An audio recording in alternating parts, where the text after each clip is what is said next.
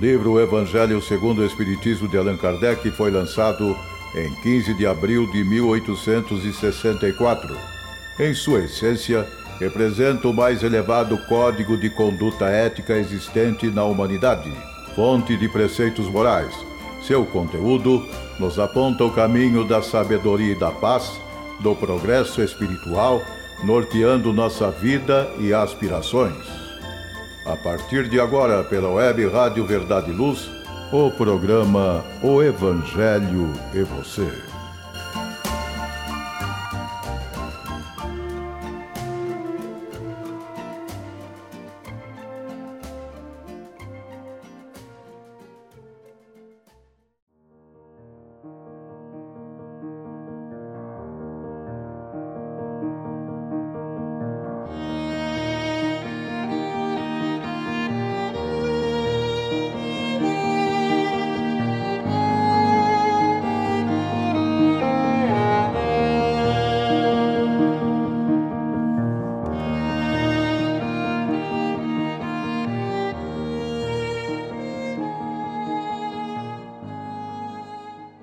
Muito bem, amigos e amigas, mais um programa O Evangelho e Você.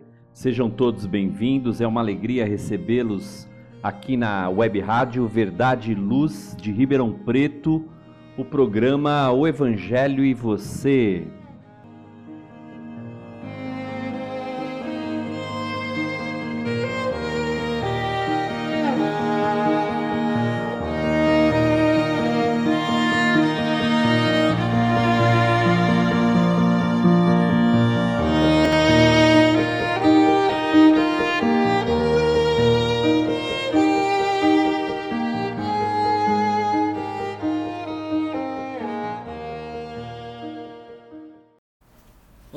Amigos e amigas, sejam muito bem-vindos a mais um episódio do programa O Evangelho e Você, iniciando hoje o episódio de número 19 deste capítulo 4 de O Evangelho segundo o Espiritismo, livro este, aliás, que todos já sabemos. Nós temos estudado já desde o primeiro episódio deste programa aqui pela Web Rádio Verdade e Luz da cidade de Ribeirão Preto. É sempre importante, sempre relevante nós é, recordarmos isso, porque muitas pessoas estão chegando agora, estão travando o primeiro contato com o programa. Então é bastante justo que nós recapitulemos determinadas considerações em torno do programa, em torno do objeto de estudo que se dá em relação ao Evangelho segundo o Espiritismo que nós temos assim nos dedicado a realizar. Lembrando mais uma vez, então, que nós estamos atualmente no capítulo 4. Ninguém pode ver o reino de Deus se não nascer de novo. Hoje iniciaremos o item número 12, que se trata de uma passagem encontrada no livro de Isaías, do profeta Isaías, e depois as considerações de Allan Kardec.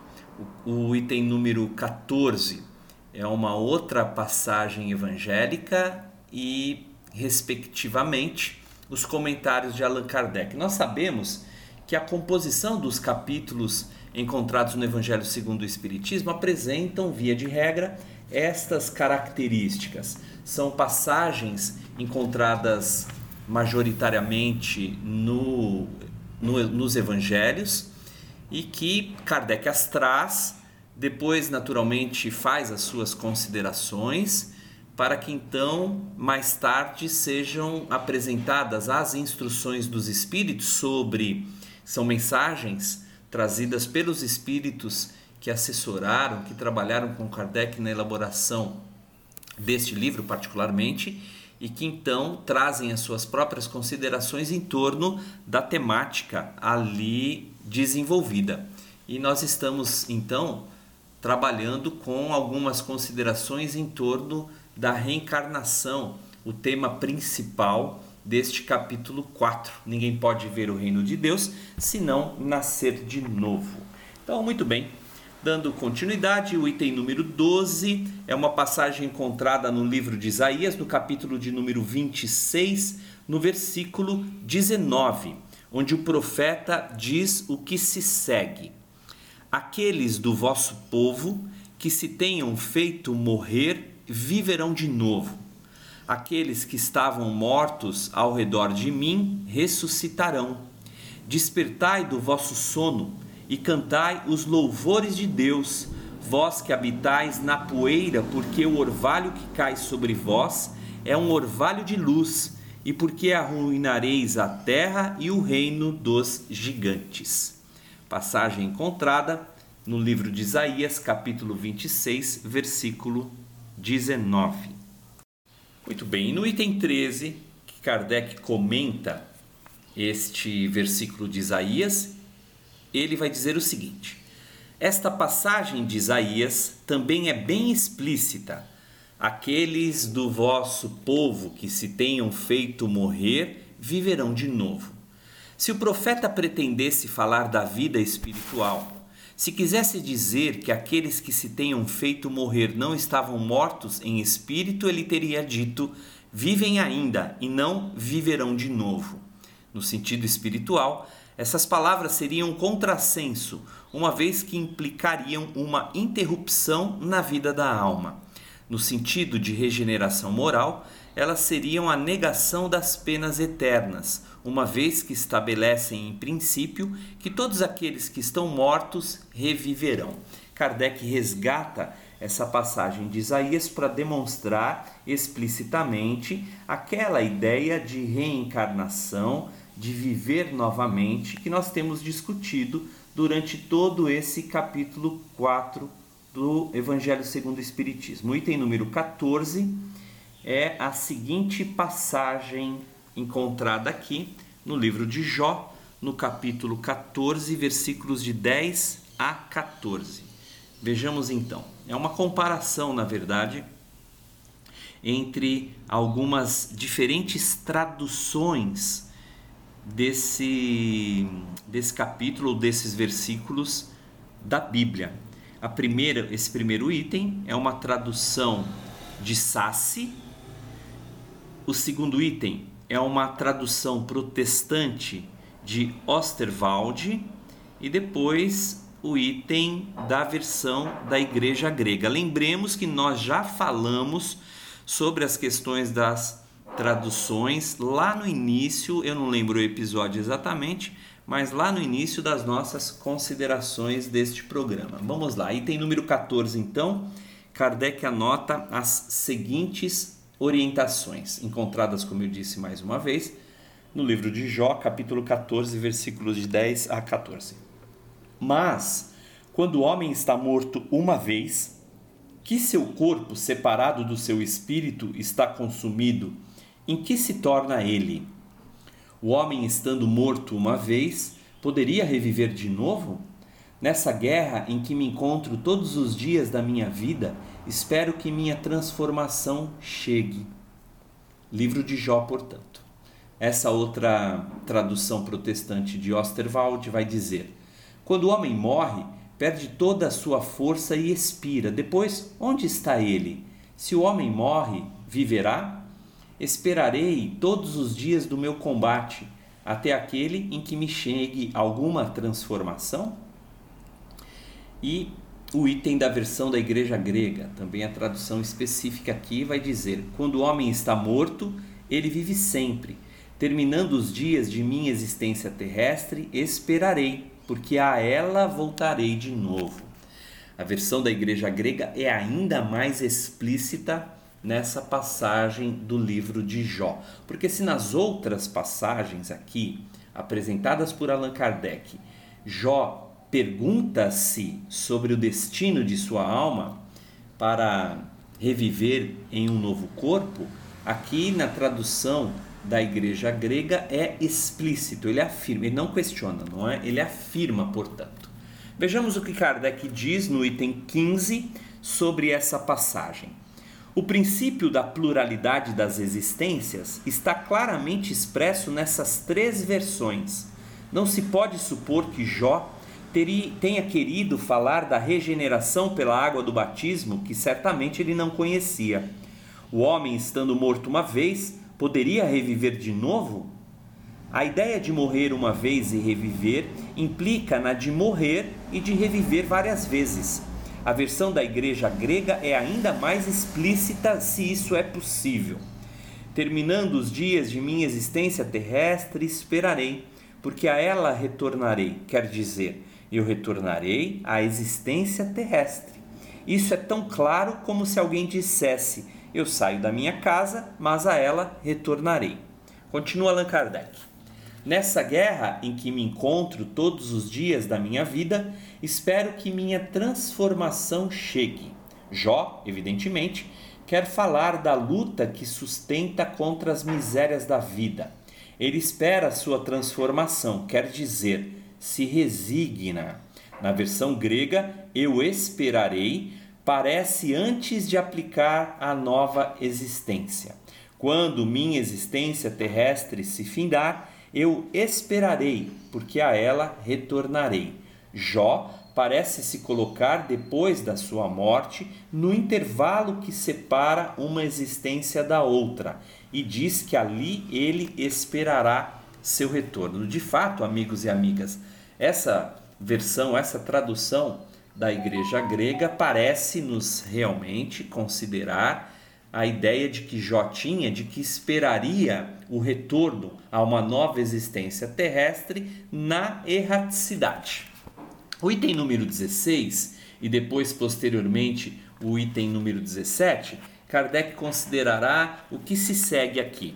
Não é, pois, duvidoso que, sob o nome de ressurreição, o princípio da reencarnação era uma das crenças fundamentais dos judeus que ele foi confirmado por Jesus e pelos profetas de maneira formal, de onde se segue que negar a reencarnação é negar as palavras do Cristo.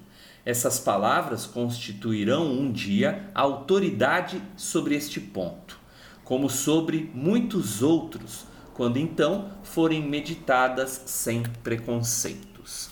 Finaliza ele então o item número 17, afirmando: Mas a essa autoridade, do ponto de vista religioso, vem-se acrescentar, do ponto de vista filosófico, a das provas que resultam da observação dos fatos. Quando se quer remontar dos efeitos à causa, a reencarnação aparece como uma necessidade absoluta, como uma condição inerente à humanidade, numa palavra, como uma lei natural ela se revela por seus resultados, de um modo, pode-se dizer, material, como o motor escondido se revela pelo movimento. Só ela pode dizer ao homem de onde ele vem, para onde vai, por que está sobre a terra e justificar todas as anomalias e todas as injustiças aparentes que a vida apresenta.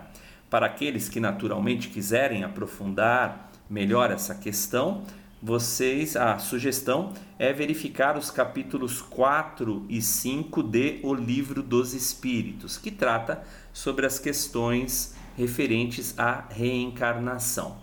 O último parágrafo desse item 17, encerrando, portanto, estas considerações kardecianas aqui, porque nós vamos passar em seguida a considerar seus apontamentos em torno dos laços de família, Kardec vai dizer então, concluindo: sem o princípio da pré-existência da alma e da pluralidade das existências, a maior parte das máximas do Evangelho são ininteligíveis, por isso, deram lugar a interpretações tão contraditórias. Esse princípio é a chave que lhe deve restituir seu verdadeiro sentido. De fato, é claro, quando nós compreendemos um pouco melhor, mais adequadamente, a ideia da reencarnação, tudo começa a fazer sentido.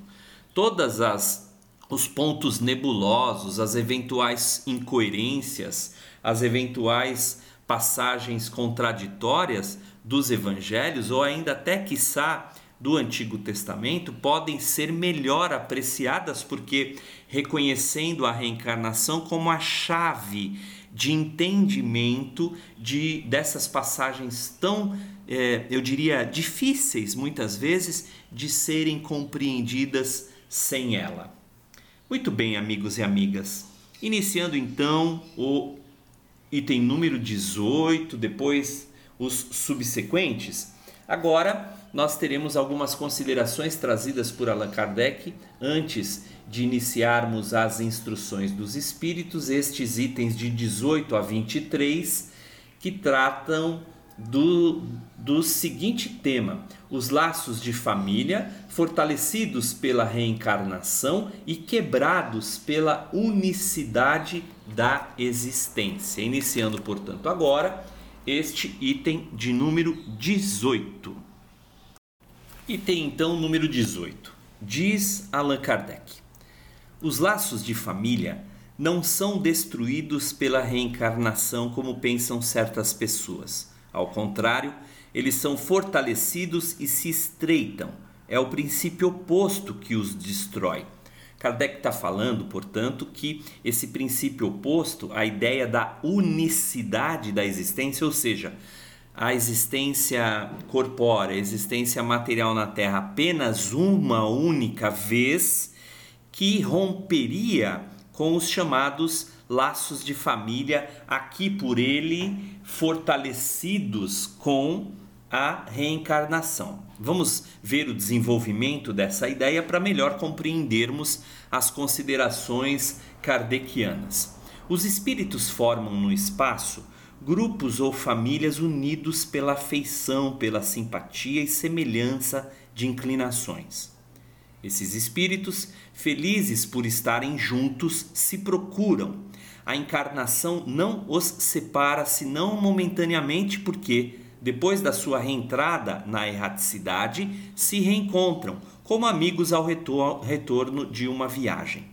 Frequentemente mesmo, eles se seguem na encarnação, onde se reúnem numa mesma família ou num mesmo círculo, trabalhando em conjunto para o seu mútuo adiantamento.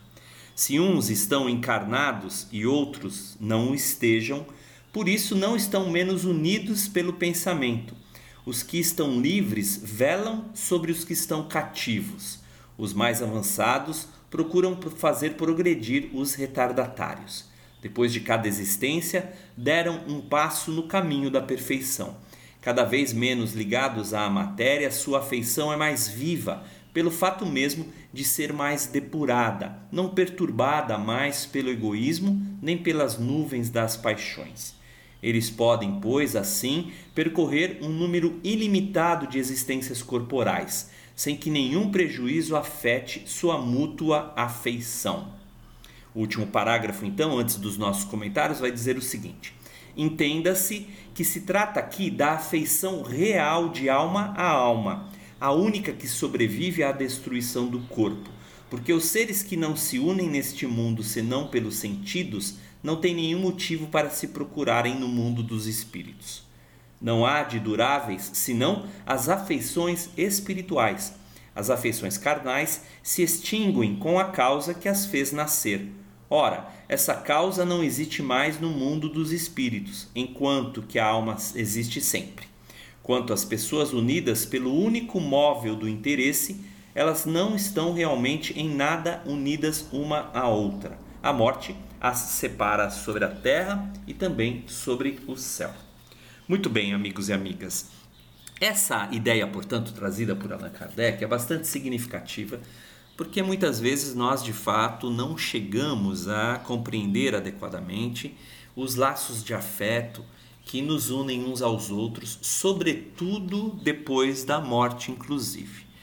Nós não ignoramos que o espírito desencarnado ele retorna ao plano espiritual com todos os sentimentos, todas as suas conquistas, todas as suas experiências, as, o seu sucesso, os seus insucessos, naturalmente dentro de si mesmos. Portanto, é bastante compreensível que ele retorne ao plano espiritual nutrindo sentimentos, nutrindo afeto por aqueles que lhe eram caros na terra, assim como também, de alguma sorte para alguns, nutrindo também é, inquietações e perturbações pelos desafetos que ele igualmente apresentava quando de sua vida terrena. Contudo, o foco de nossa apreciação aqui das nossas considerações é em torno dos laços familiares.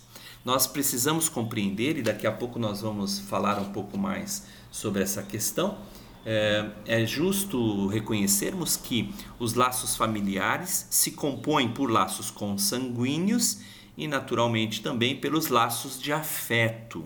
É esse o aspecto que nós abordamos, porque, de uma forma geral, vamos dizer, a, a família espiritual se reúne no, no espaço espiritual exatamente porque são eles é, afetos uns dos outros, apresentam, como falávamos há pouco na leitura, é, sentimentos de aproximação, as suas simpatias, as suas semelhanças de propósitos e inclinações. É isso que faz com que os espíritos se agrupem no plano espiritual, além, evidentemente, dos eventuais imperativos de ajustes diante das experiências que esses espíritos vêm acumulando no decorrer de suas existências. Portanto, é bastante é, crível nós considerarmos também que a aproximação dos espíritos se dará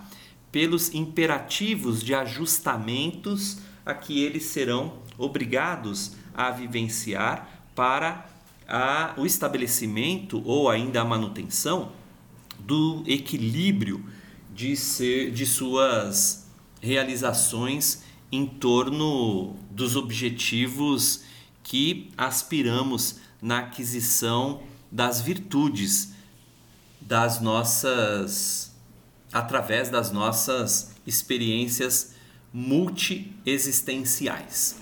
Uh, Kardec então considera naturalmente tais ligações afetivas como fortalecendo os laços consanguíneos na verdade, porque de certo, caso nós cogitássemos a ideia da unicidade da existência, ou seja, só se vive uma vez, esses laços seriam facilmente rompidos, seriam de fato facilmente destruídos, sobretudo ao considerarmos que muitas vezes no núcleo familiar nós vemos afetos e desafetos, eh, experiências nem sempre eh, felizes no campo da passagem do espírito em sua encarnação terrena assim. Bem, amigos e amigas, nós vamos agora para um rápido intervalo e retornaremos às considerações já desse próximo item número 19 que Allan Kardec traz aqui no capítulo 4 de O Evangelho segundo o Espiritismo. Ninguém pode ver o reino de Deus se não nascer de novo. Obrigado pela sua audiência no momento. Chegou a hora de fazer ou renovar seu seguro? procure a Vischer Seguros, especializada em seguros de veículos, seguros residenciais e seguros pessoais. Ao fazer seguros, consulte sempre a Vischer Seguros. Telefone 3625-5500. Vischer Seguros, há 22 anos trabalhando pela sua segurança com confiança. Vischer Seguros. Telefone 3625-5500.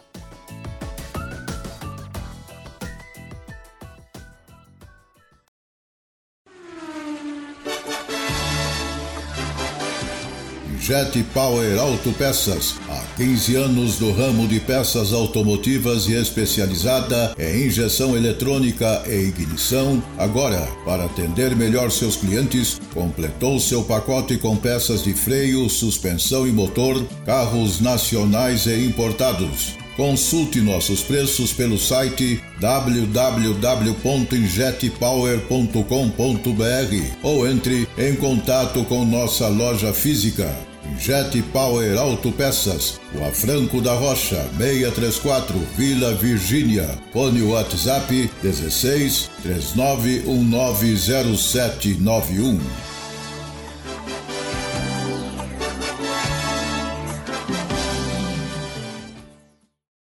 Verdade e Luz. Aqui é João Boreço e eu convido a todos para ouvirmos na Web Rádio Verdade e Luz o programa Verdade e Luz que vai ao ar diariamente às 8 e 21 horas. Verdade e Luz, programa da doutrina espírita, o cristianismo redivivo na sua pureza e simplicidade.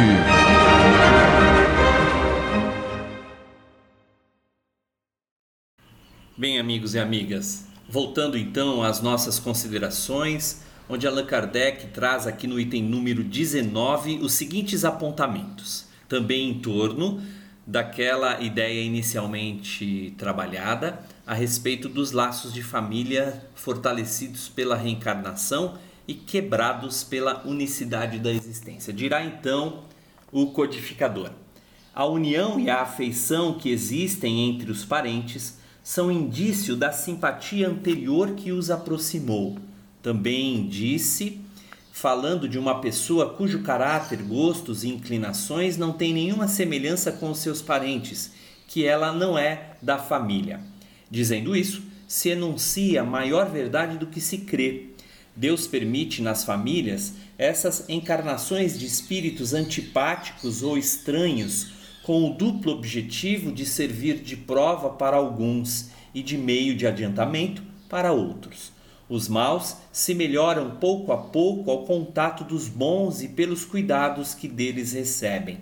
Seu caráter se abranda, seus costumes se depuram e suas antipatias se apagam. É assim que se estabelece a fusão entre as diferentes categorias de espíritos, como ocorre na Terra entre as raças e os povos.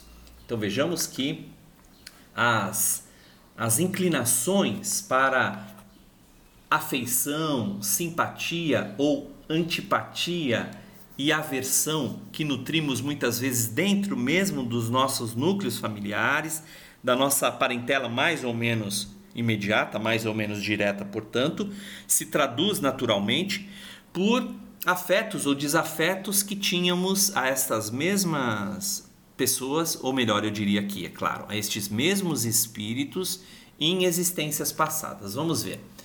O item número 20, Kardec considerará o temor do aumento indefinido da parentela em consequência da reencarnação é um temor egoísta, que prova não sentir-se um amor bastante amplo para transportá-lo sobre um grande número de pessoas.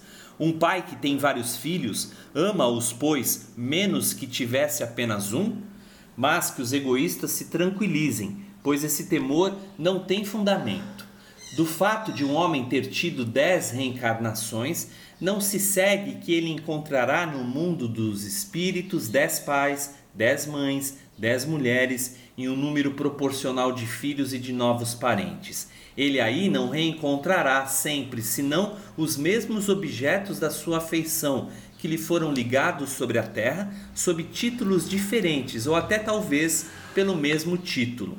Uh, Kardec naturalmente vai trazer aqui essa, esse questionamento muito frequente entre espíritas e até não espíritas sobre a ideia da reencarnação, se nós, portanto, não teríamos um, no, no plano espiritual todo um conjunto ainda maior de parentes, como ele próprio vai afirmar nesse item de número 20.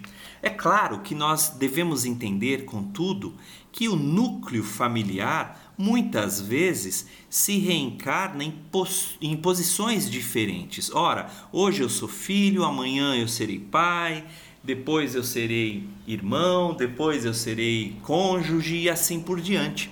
Portanto, nós não devemos nos preocupar com tais questões. O fato, essencialmente, é que todos estaremos é, determinados às experiências imperativas da vida no âmbito da educação e da reeducação de nossos espíritos, portanto. Nossos laços de afeto nutrirão cada vez mais um maior número de espíritos, de pessoas ao nosso derredor, ampliando assim a nossa força de participação coletiva e, sobretudo, evidentemente, a força do nosso amor que se expande potencializando assim cada vez mais capacidade de é, recrutar, de abraçar mais e mais pessoas. Pergunto, quando Jesus se referia aqui àquela indagação encontrada no Evangelho de Mateus, no capítulo 12, ele vai indagar: quem é a minha mãe e quem são os meus irmãos? Nós vamos estudar isso mais detidamente lá no capítulo 14, ainda em episódio futuro aqui do Evangelho segundo o Espiritismo, no programa O Evangelho e Você. Mas vejamos que Jesus ali também vai apresentar a amplificação da família ao nosso derredor. Muito bem, amigos e amigas. Uh, item número 21. Vejamos então o que Kardec vai trazer. Vejamos agora as consequências da doutrina da não reencarnação, ou seja, ele se refere aqui à unicidade da existência. Essa doutrina anula necessariamente a pré-existência da alma.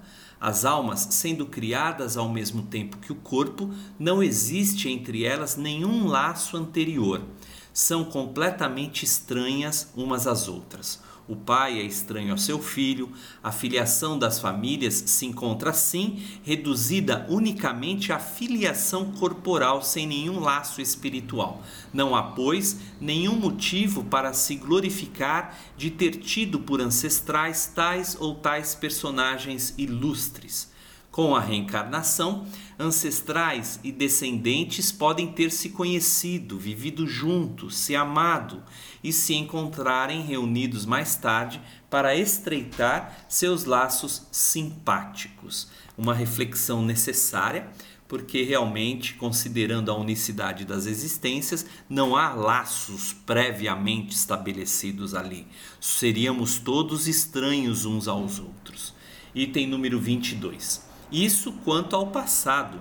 Quanto ao futuro, segundo um dos dogmas fundamentais que decorrem da não reencarnação, o destino das almas é irrevogavelmente fixado depois de uma única existência. A fixação definitiva do destino implica a cessação de todo progresso, pois, se há algum progresso, não há mais destino definitivo segundo tenham bem ou mal vivido, elas vão imediatamente para a morada dos bem-aventurados ou para o inferno eterno. São assim imediatamente separadas para sempre e sem esperança de jamais se aproximarem, de tal sorte que pais, mães e filhos, maridos e mulheres, irmãos, irmãs, amigas não estão jamais certos de se reverem. É a ruptura mais absoluta dos laços de família. Para então concluir aqui o item número 22, Kardec afirmará: com a reencarnação e o progresso que lhe é consequência, todos aqueles que se amaram se reencontram sobre a terra e no espaço e gravitam juntos para chegar a Deus. Os que falham no caminho retardam seu adiantamento e sua felicidade. Mas não está perdida toda a esperança ajudados, encorajados e sustentados por aqueles que os amam, sairão um dia do, do lamaçal em que estão mergulhados.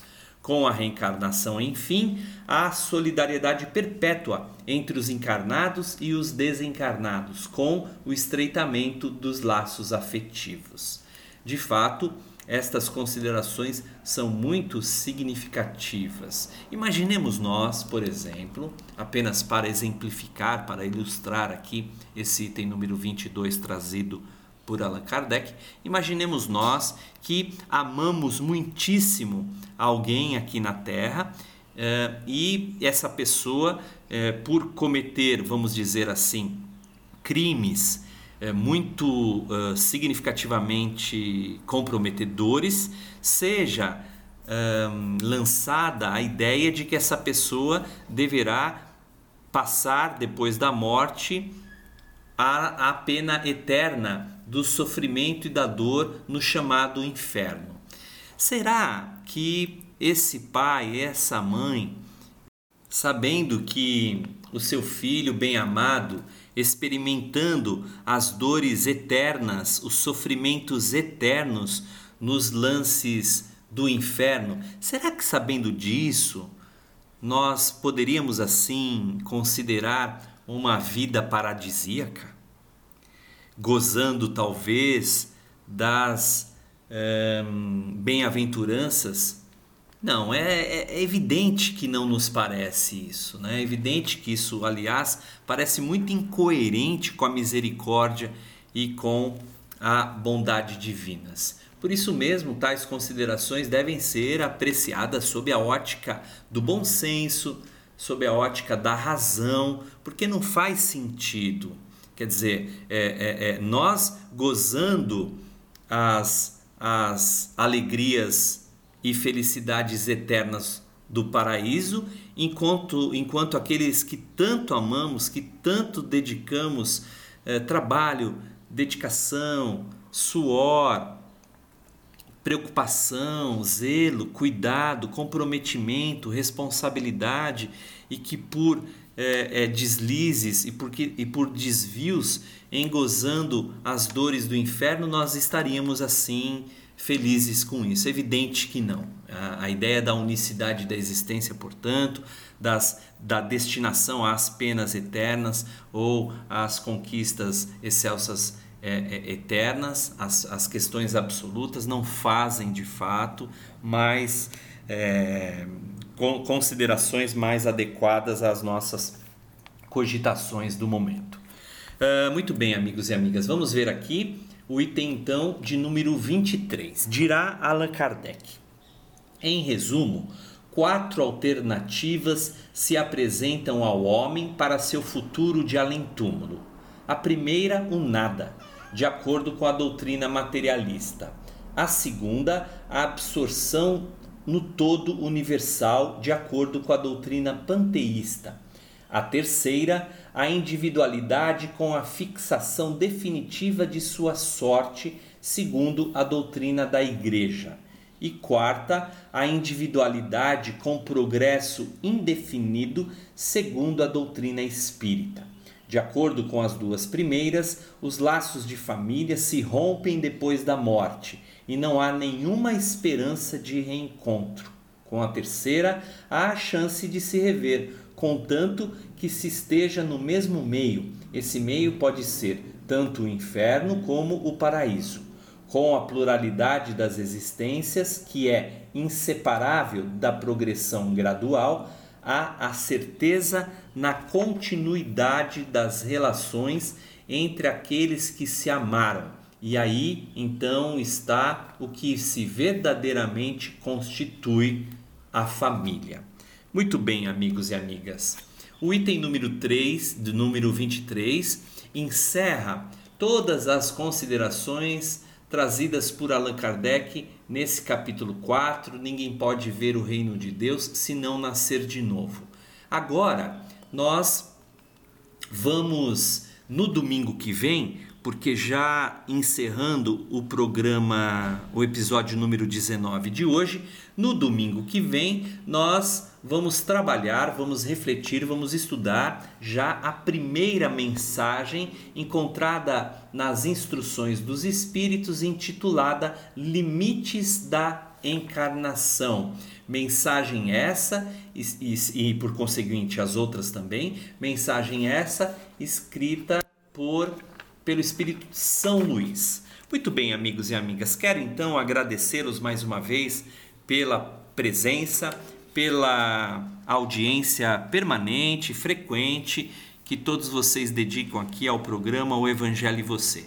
Encerramos o episódio de número 19, desejando reencontrá-los a todos em mais outras felizes oportunidades de estudo e de aprendizado. Obrigado mais uma vez pelo carinho, fique com Deus e até uma outra feliz oportunidade. Muita paz. Está reformando ou construindo?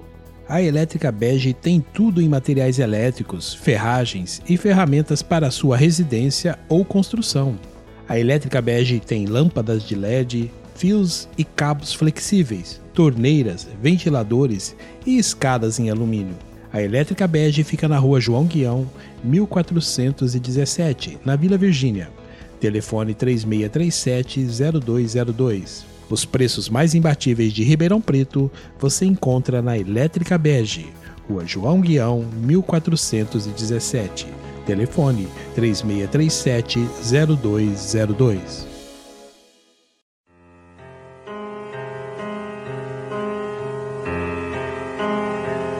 Você acompanhou pela web Rádio Verdade Luz mais um programa de estudos e divulgação da doutrina espírita. Fique ligado na nossa programação.